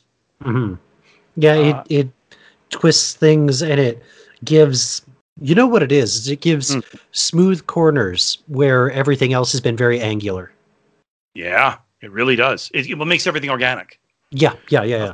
Of course, this Um, is all the art direction of H.R. Giger, Right. who's the most like I would never have wanted to meet this guy in real life. Like no. the creepy shit he designs. He actually did art direction initially for the 1984 Dune, Really? and Lynch said, "Fuck no." Hmm. When Lynch says you're too weird for me, you know you've gone a step too far. H.R. Giger, like the alien's very sexual in a gross, rapey sort of way. The way it, in, the way it, it, you know, the facehugger rapes you. Yeah. And then destroys you on the way out. And the the sort of phallic inner mouth that it can kill you with. And like it's it's a very rapey design but if you look at hr giger's art some of it like it's there's one of it there's one piece of art and i don't remember what it's called but it's clearly meant to be a phallus penetrating a female. Hmm. but it looks like this this and it's like you look at this guy and go dude how do you get dates like i don't get it um, it- but his stuff is very disturbing Yes. and cameron uses it brilliantly I think so. Yes. uh, Um, when I was watching this, I, I pulled up some HR Giger art on my phone just to kind of have a look and kind of contextualize where the where the root of all this was. And and you haven't there's- since well, I try not to think about it. Um, but everything that he does is very rooted in sexuality and just disruption. I think And- is, and is the best way to put Yeah, it. and sliminess and Yeah. he did a there was a video game an adventure game in the 90s called dark seed and it takes place and, and he did the art direction for it and it takes place in a mansion that is essentially this and then they made dark seed too apparently it's quite good but i was never into adventure games so i never played it but yeah it's, it's very disturbing you know what it's like it's like a david cronenberg's body horror Yeah. by the way david cronenberg is in this uh, this week's episode of star trek discovery Oh, is is- he? fucking disturbing, by the way. Uh, and he's going to be a recurring character. Just the idea of David Cronenberg in the cheery future of Star Trek scares the hell out of me. But then he's in uh, Night uh, Nightbreed, which is a movie that I really want to do with you. Okay. Uh, he plays a psychi- uh, psychiatrist and an axe murderer. Uh, Actually, that's not fair. He's not an axe murderer. He's a scalpel murderer. Um, anyway, back to the movie we're actually doing, which is them in this hive now, and they come across the one woman, and she's awake, and she keeps screaming, you know, help me, help me. But we've actually missed something important here, which is that Ripley clues into where they are and says, Gorman, Oh, what, are yes. those, what are those rifles fired? And he says, explosive tipped caseless 10 millimeter rounds. And he says, uh, yeah, you're under a fusion reactor. And he goes, holy shit. And instead of Gorman simply instructing his men, sling rifles, do not fire, here's why, he doesn't tell them why they shouldn't fire. And he has Frost, or he has the sergeant collect the clips of their weapons, which is stupid because the soldier's going to have more than one magazine Yeah, but exactly. gives them all to Frost, who's real thrilled to have a a, a saddlebag full of explosive tip caseless rounds. yeah. Um, the the Steadicam heavy guns, obviously, there's no clip for them, but they have sort of a connecting piece that Mhm. he makes them give up, and of course Vasquez keeps extras, yeah. and so we know immediately that there is going to be firing because Vasquez and and Uh, uh, help me Drake uh, have now have functional guns. Uh, what's his name? Hicks pulls out his old style pump shotgun for close Yeah. encounters, uh, which he gets. You know, and he does get to use it. Um, Yeah. But again, that goes back to sort of the cavalier attitude these Marines have of you know writing on their their gear, and he's got a he's got an, an unauthorized weapon, and Yeah. it's like really, you know, It's it, yeah, it's it's you put it perfectly. It's just the cavalier attitude. It's it's these guys doing this the way that they want to do it, and they're Yeah. going to do it their way. And I don't give a damn what anybody else says. Uh, you know, you you do make a striking point that they don't explain. Hey, by the way, you can't fire in here because you're Yeah. going to blow the whole place up. It's just oh, course- just take the magazines. Yeah, but of course that sets up them firing and and creating the peril. We got to get out of here because we wrecked the thing. Yeah. But that could have been, oh my god, you know, we can't fire here. It's like you know, you choice: D- damage the reactor or get killed. What's it going to be? Yeah. Um, because they're all firing in the end. They all manage to reload their weapons. Why? Because they have more than one magazine. Duh. um, but but it just shows that Gorman's an idiot. Like he's he makes a stupid decision that no even half competent officer would ever do Right. but he does it. And so, of course, they find the one woman. She has the chest bursting. They torture. The aliens come out of the woodwork. They start knocking off people. One guy with a flamethrower gets hit. How is it he gets killed? Oh yeah, he gets acid sprayed in his face. But something. So one of the Yeah. xenomorphs gets killed. He yeah, turns to the side. gets shot. Yeah. Yeah, he torches Frost, who drops Falls the off. Well, yeah, but he drops the bag Oh, first, right. which is on fire, because then it explodes, kills a bunch of other Marines, Mhm. and just all fucking hell breaks loose. Yeah. And there's shooting, and it's very confused because we we only see a shadowy shot there. We see the view through a bunch of the head cams. Where's a and They got him. Let's get the fuck out of here. My God, what's happening? All this sort of shit. Gorman freezes and Ripley gets into the you know the the driver's seat of the APC, and we're off to the races. And there's sort of there's this fighting withdrawal, and they manage to get everyone into the APC. Not before Drake is killed at the last minute, before you know Hudson is burned, before they wreck the APC, and there's this finally this sort of chill moment where Hicks, you know, gets Ripley to calm the fuck down because she's wrecked the APC. She's she's destroyed the transaxle, which I assume is the axle between the first the front and back wheels. I guess, I don't, or is it just a space term? Honestly, I'm not familiar with it. I just assumed it was space term for transmission. Okay, because fair enough. if you, if you're driving something in four wheel drive at a very high speed, you thrash the transmission. Okay, fair enough. Yeah, I, I got nothing. Um, you know, there's this sort of this calming moment where we see that Gorman has been injured just because they're bouncing around and he smacked his head. Mhm. Everyone's freaking out. Vasquez says, "Well, let's nerve gas him." Well, we don't know. We should nuke from orbit. And Burke says, "No, no, I can't authorize that." They say, "Well, you know." Hicks is in charge, and he says, "Yeah, let's nuke it from orbit. It's the only way to be sure." Which is an iconic line. Look, I'm not blind to what's going on, but I cannot authorize that kind of action. I'm sorry. Well, I believe Corporal Hicks has authority here. Corporal Hicks's. This operation is under military jurisdiction, and Hicks is next in chain of command. Am I right, Corporal? Yeah. Yeah, that's right. Yeah. Look, Ripley, yes. this is a multi-million dollar installation, okay? He can't make that kind of decision. He's just a grunt. I, no offense. None taken. Ferro, do you copy? Standing by. Prep for dust off. We're gonna need immediate evac. Roger. On our way. Say we take off, nuke the site from orbit. It's the only way to be sure. Right. Nuke it from orbit is the only way to be sure. I have heard that mentioned in more than a few games and movies since. it's an like that's the thing. This was the first serious military sci-fi movie, I would argue. Yeah. Okay. Like there's space cadets and that sort of shit. Right. And Star Trek isn't military. No. They're always presented as explorers first, as na- you know, as sailors 1st Mhm. But these are hardcore Marines. This is military sci-fi, and Yeah. it's the first of it. And and so I think that's why so much of what they say has made an impression, and these these iconic lines echo. Right. Even silly ones like they mostly come at night. Mostly. By the way, that actress, that's the only that's the only movie she's ever done. She's an elementary teacher in California. And Oh. they still make her friends still make fun of her over the about it. You know. It's a mo- Oh. mostly good movie, mostly. It was just the way she said it, but you know, it's fine, but it is a little Yeah. weird. In the meantime, they determine that they're going to get on the uh, carryall and fly over here. Yep. But of course, that's not going to happen because the No. aliens got there first, and it kills you know Corporal Ferro and her co-pilot with the worst, most unfortunate name ever, Spunkmeyer. Spunkmeyer puts his hand in something sticky as he gets back onto the ship. Yes, he does. and then gets penetrated by the alien off screen. Yeah. Spunkmeyer gets penetrated. Thankfully, they don't. That could have been a. I mean, you know, a Marine like with a name like Spunkmeyer. Oh, yeah. You know, he gets one of a thousand nicknames. Thankfully, the movie spares us this, and he's dead. And then the uh, the pilot's dead. And actually, it's one of the most telling deaths because first off, there's a door, there's a sliding door between the cockpit and the rest of the APC. Of course, there would have to be because it's a space vehicle, but it opens the door. She looks around to see the alien there. She reaps for her pistol, and then all we see is from outside the cockpit this smearing of blood.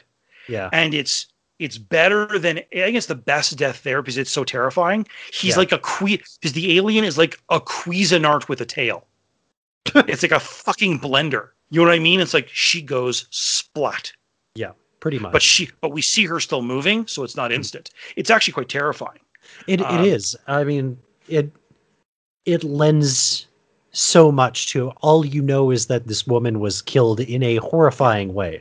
But almost all the deaths up to that point have been that, like the soldier, you know, Basky. They say, "Where's Basky? Where's Basky?" Well, he or that, uh, you know, he was dragged off, and all we see is, you know, the last bit of him. We see the web, you know, his helmet kind of going, "Ah," and it cuts Yeah. out. Like we never see the thing. Right near the end, actually, Hudson, remember that the claws grip around his face and drag him down into the floor, and Yeah. like you know this this movie like james cameron learned from the slasher flicks the friday the 13th and all those that the best deaths are the ones that that you don't quite get the look at. Like yeah you get to see you know uh freddy slice and dice a guy or you know um, you know uh michael myers stick a knife in someone's head. But it's almost more terrifying when there's a, a flash of light or a flash of dark and there's a dead body there. Yeah. And you think, "Oh my God, what happened?" Like that's more terrifying. You don't know what to expect. Yeah, Um, it's it's a creative way of using the human imagination against itself because there's Yep. nothing that a director can come up with that's going to terrify everyone. But everyone's own brain can come up with something that will terrify them. Yeah, because there's nothing more terrifying than the unknown. Exactly. When you don't know, because you, if you see the alien, you think you see the alien kill someone, you think, "Okay, I can, I know how to defend against that. Yeah. I know how to defend against uh, Mike Myers. I just run faster than him." But I asked you him to star in Love Guru. I missed that joke. Michael Myers. Mike I know the Myers. film. I know of the film. Oh. Um, it was too bad. This is your last episode. Anyway, uh, so yeah, so you know now the APC, or sorry, the uh, the APC is trashed when the uh, dropship crashes into it, and this is where they discover, you know, they've got a little bit of you know, what they've got a, a few uh, flamethrowers, they got a few magazines, Yeah. and then this is added. This is just from the direct uh, the director's cut, which is the sentry guns. Those Oh, are okay. completely those were completely left out, and I think this is the one scene that was added that's worthwhile because we get to see the aliens being you know throwing themselves Hmm. against these turrets and how they don't care that they've died because they're hive they're hive animals Yeah. they will sac- themselves sacrifice themselves for the hive because so many of these other scenes with the exception of her learning about her family they're not needed Yeah. like on the flight down there, all that that talking by Hudson, we're so badass. We got this gun, we got that gun. That was all cut for the theatrical version. Oh, really? And so, yeah, so you just you have to guess that Hudson is a dink based on his attitude. Mhm. But in the in the director's cut, he tells you he's a dick Yeah. by by just being stupid, by saying stupid shit. Yeah. By Um, being over the top machismo, we look at everything we've got. We don't need. Uh, we don't we need got- intel. We, yeah, we got pointy six. We got har- we got uh, harsh language. Like really, dude. Yeah. Uh, so at this point, we, we sort of we know how this is going to end. That Bishop is going to go and crawl through a, a pipe and get to an uplink tower. He's going to fly the other uh, dropship down. This will take X amount of time because they got to get off planet because all that shooting has done enough damage to the fusion reactors that there's going to be an explosion. Right. By the way, fusion reactors, when they explode, do not create thermonuclear explosions. They create steam explosions. But that's another matter. Uh, whatever. A 40 megaton nuclear explosion sounds scary, and it certainly looks good at the end of the film. Yeah. Um, and of course, this is where we also learn that Ripley has figured out that Burke is behind all this. He is behind ordering the people to investigate the ship. He is behind everything. And this is when we realize Burke really is the bad guy that she always has suspected him of being, and that the audience always suspected of being. But now, finally, we see it confirmed. Yeah. He he starts going off. Well, you know, if we play our cards right, you and I can get so much out of this. And Set for life, and yeah, yeah. The the only reason that Burke has now decided to try and cut somebody else in is because he's been caught. Yeah, and, Um, and this is his desperation. But we know that that's not even true there because, of course, Ripley goes to sleep in a some part of MedLab with Newt, wakes up to see two of the the living face huggers who are in those tubes, you know, clear water tubes. They're in there. They're locked in. Of course, the plexiglass is unbreakable. They sort of wave for help at the security camera. We see Burke turn it off. They set a fire to set off the fire alarm. They break in. There's a great scene. I actually would argue this is the most, this is the best action scene of the entire film. Newt and Ripley versus the two face huggers and eventually the Marines. Yeah. Yeah, I would Um, agree because it's got them it's got the highest risk. Yeah, the Yeah. highest stakes. Because there comes a point where you're being beaten over the head with action so much that you stop caring about the action. Yeah. But this one is very different because it's not too much. It's not a bunch of macho guys with machine guns. It's uh, it's two pretty much defenseless people. Because at this point, Ripley has been shown how to use a pulse rifle, Yeah. and she set it on top of the bed because she found Newt sleeping under the bunk, so she slept under with her because Newt is so used to hiding. She set the pulse rifle on top of the the bunk, and Burke took it. You know, but it's an excellent scene. And this is where, you know, this is, you know, the ha, now I know who the murderer is. And they gather them all in the study. And, you know, Inspector Poirot. you know, Inspector Poirot says, the murderer is Carter Burke. And this is, again, only the second, re, you know, the only second interaction between Hicks and Burke when he says, we would know what had happened, that you were impregnated. And I said, yeah, well, they would just kill you in cryosleep. And, you know, Hicks looks at him and says, yeah, okay, we waste him. No offense. Yeah. It's only one of three sentences he says. Oh, he likes you. It looks like love at first sight. And then, no offense. That's all they ever interact. In the meantime, by the way, uh, Gorman has woken up. And by the way, he ain't in charge anymore. And he doesn't even pretend. No, You no, notice that? he just gets it. He understands. He's been out. Things have changed. Roll with the people who seem to be on top of it. Yeah. And he listens to Corporal Hicks. Yeah. Um, you know, this reminds me very much of the old Vietnam movies where the new, you know, the, the green lieutenant, you better listen to his sergeant. Uh, Yeah. and when he, and when he doesn't, shit goes wrong. Uh, But I like that because that sort of that trope, that Vietnam War trope. Well, this was 1986. There were an awful lot of movies like that, including, by the way, Platoon, which we really got to do at some point. Um, Yeah. On. Anyway, this is sort of the, I'd like to say the final battle, but it's the third final battle, which is them making an escape. Burke making a run for it. He gets killed. Vasquez and Gorman are killed. Hudson is killed. Gorman and Vasquez are sort of trapped in the air ducts without a gun.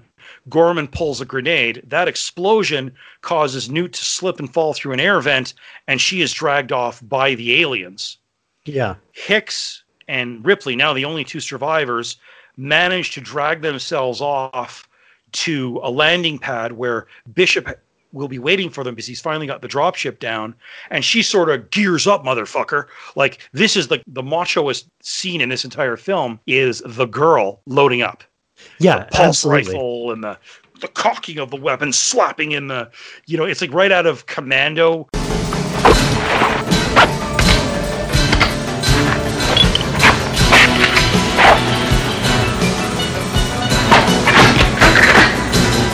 Where it's like 45 seconds of weapons porn. Yeah, it's just Tying up the magazines being slapped. Yeah. Yeah, it- Yeah. it's and, and it's funny, but whereas Rami and I laughed at that when we watched that and made fun of it in the podcast, Mhm. here it works. It really does. Well, the difference I think is that that was done out of just dick stroking egotism. This is Yeah. this seems to have an a true air of desperation and His mom's Uh, going after her child, figuratively yeah, speaking.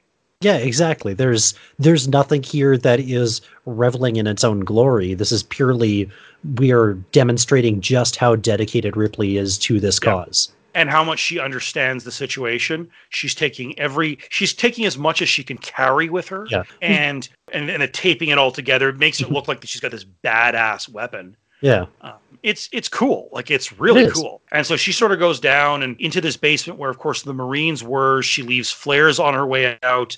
One thing we did miss is that hicks gave ripley a tracker which looks like a oh, watch. Oh yes. and it's got a it's got the same sort of beep beep tracker on her but ripley gave it to newt. And so now they can find her. Yeah. but she does find it and she's not there. It's, it's been torn off her arm and she starts crying.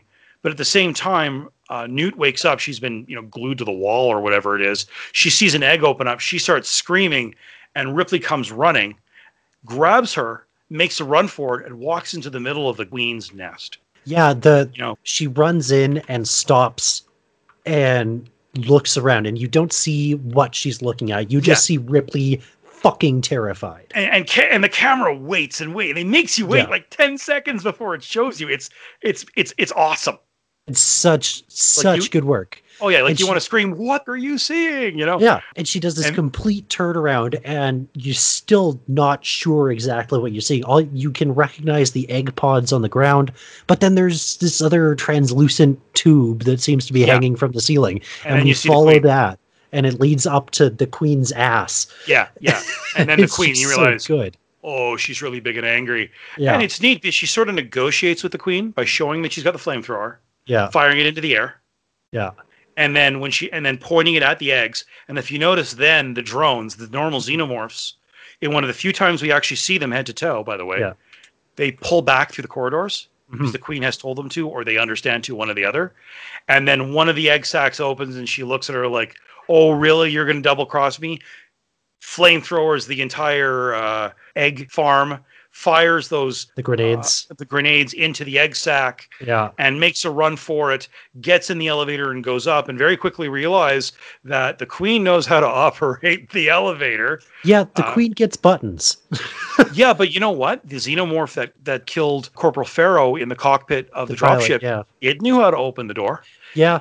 They yeah, cut fair. the power. Yeah. These things are not as stupid as you think. No, they're they're animals. They're a hive mind, but they're still intelligent. I mean, it's entirely possible that opening the door into the cockpit, he, just smacked his hand against a panel and happened to open it. Meh. You know what I mean? That's possible because remember they were beating against the walls in MedLab earlier, and they were charging the turrets Mhm. um, and testing it, and didn't keep going after the gun stopped. Right. They just wanted to get they you know they were just preparing the way. So it's hard to tell how intelligent they are, but they're intelligent enough. They remind me a lot of of coyotes and wolves. Very intelligent pack hunting animals. Yeah. Also a little bit of crow in there. Crow, yeah, absolutely, yeah, Except crows use tools, of course. yes, You know, um, Well, I of course, so, mean- do bears, so do bears, but bears use tools, Yeah. right? They use twigs Yeah, to, sticks, to dip it, yeah. sticks, yeah, twigs to dip into uh, beehives. In the meantime, uh, they get back up to the platform, uh, Ripley and and uh, and Newt get back to the platform where Bishop had been waiting with the dropship, but it's not there. And there's this very sad scene where she says, Newt says, we're not going to make it. And says, I'm sorry, close your eyes. And then, you know, the dropship comes up behind, they get on. And in the least sh- shocking thing ever, the dropship smacks into some pipes. You know, they're two minutes away from destruction. This, you know, this reactor's falling apart around them, so there's shit everywhere. The dropship hits a pipe, and when the and when the legs of the dropship pull up, one of them doesn't quite close. Gee, Yeah. I wonder what's hiding in there. Yeah. In the meantime, they land. Like I mean, they fly away. There's an explosion, a 40 megaton explosion, as we learn. They land on Sulaco. She congratulates Bishop, and he starts barfing up milk because, of course, the alien queen has skewered him, tears him in half, and she climbs out of the drop ship. What would you call that? The wheel landing well, gear. landing, gear landing well. gear. Yeah. Well, sure. Here's the thing: she is way she's way too big to hide in there. Yes. This is the problem with the queen. Her size changes depending on what the camera needs. Yeah. uh, and that's a little annoying. It's a little bit like the uh, the dropping stone wall at the beginning of Raiders of the Lost Ark. it, it, it's only as fast as they need it to be. And of course, there's another fight. You know, Newt gets into the the crawl spaces beneath the flight deck, and Ripley comes away, and she comes back again in the power loader. And of course, the most I would argue the most iconic line of the entire franchise, which is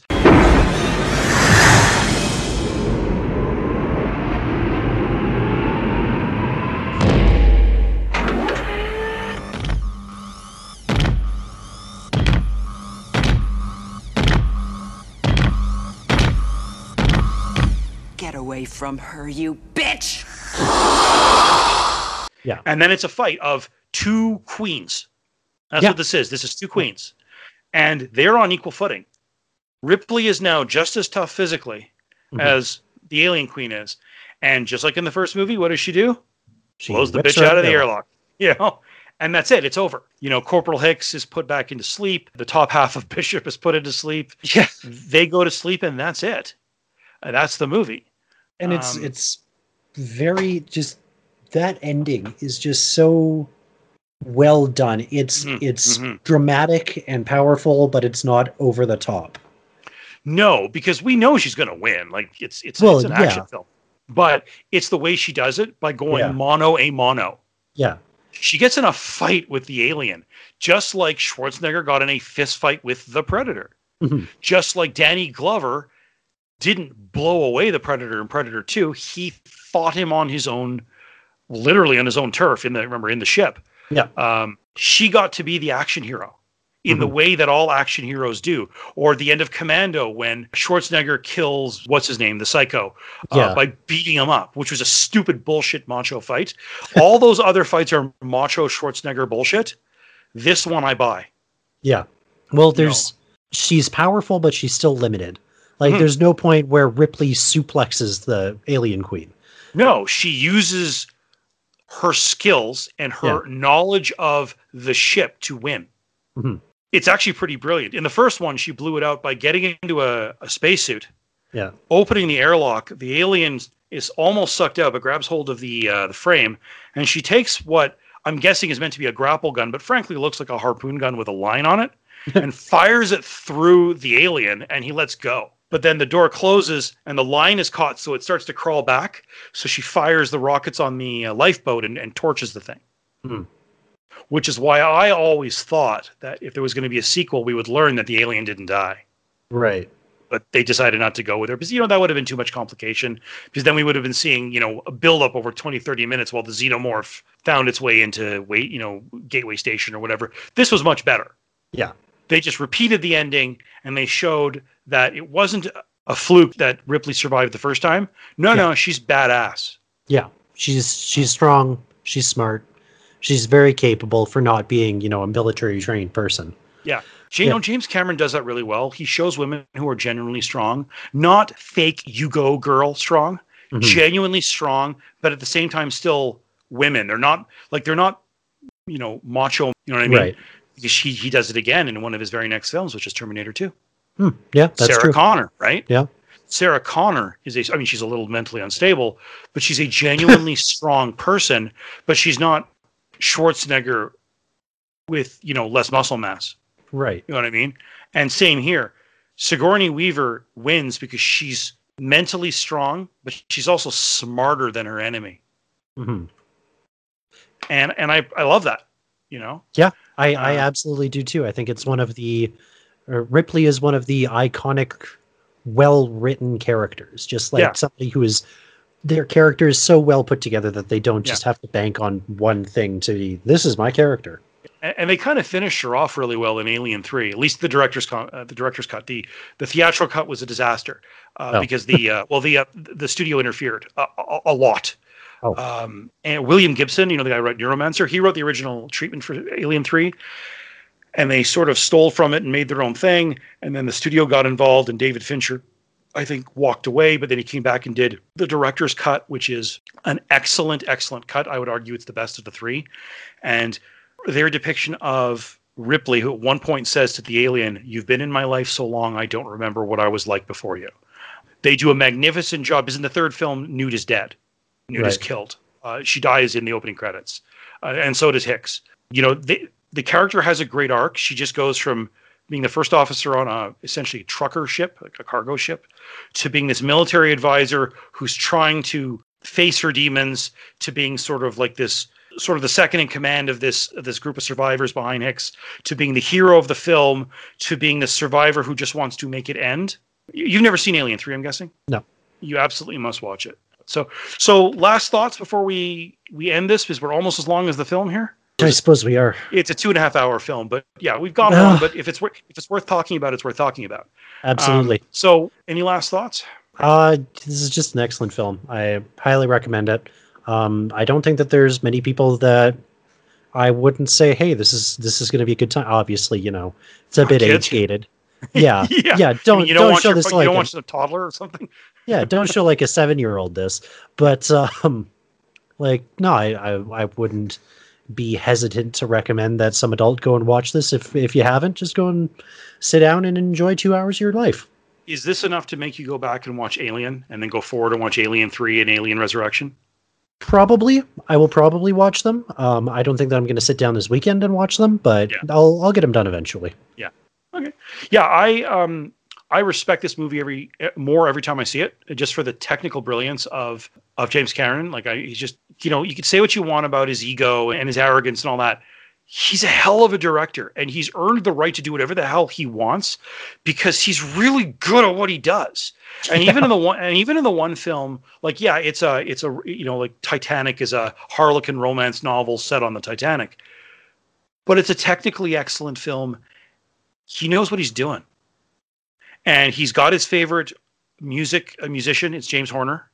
Did this, did uh I'm sure he did Terminator 2, I think anyway.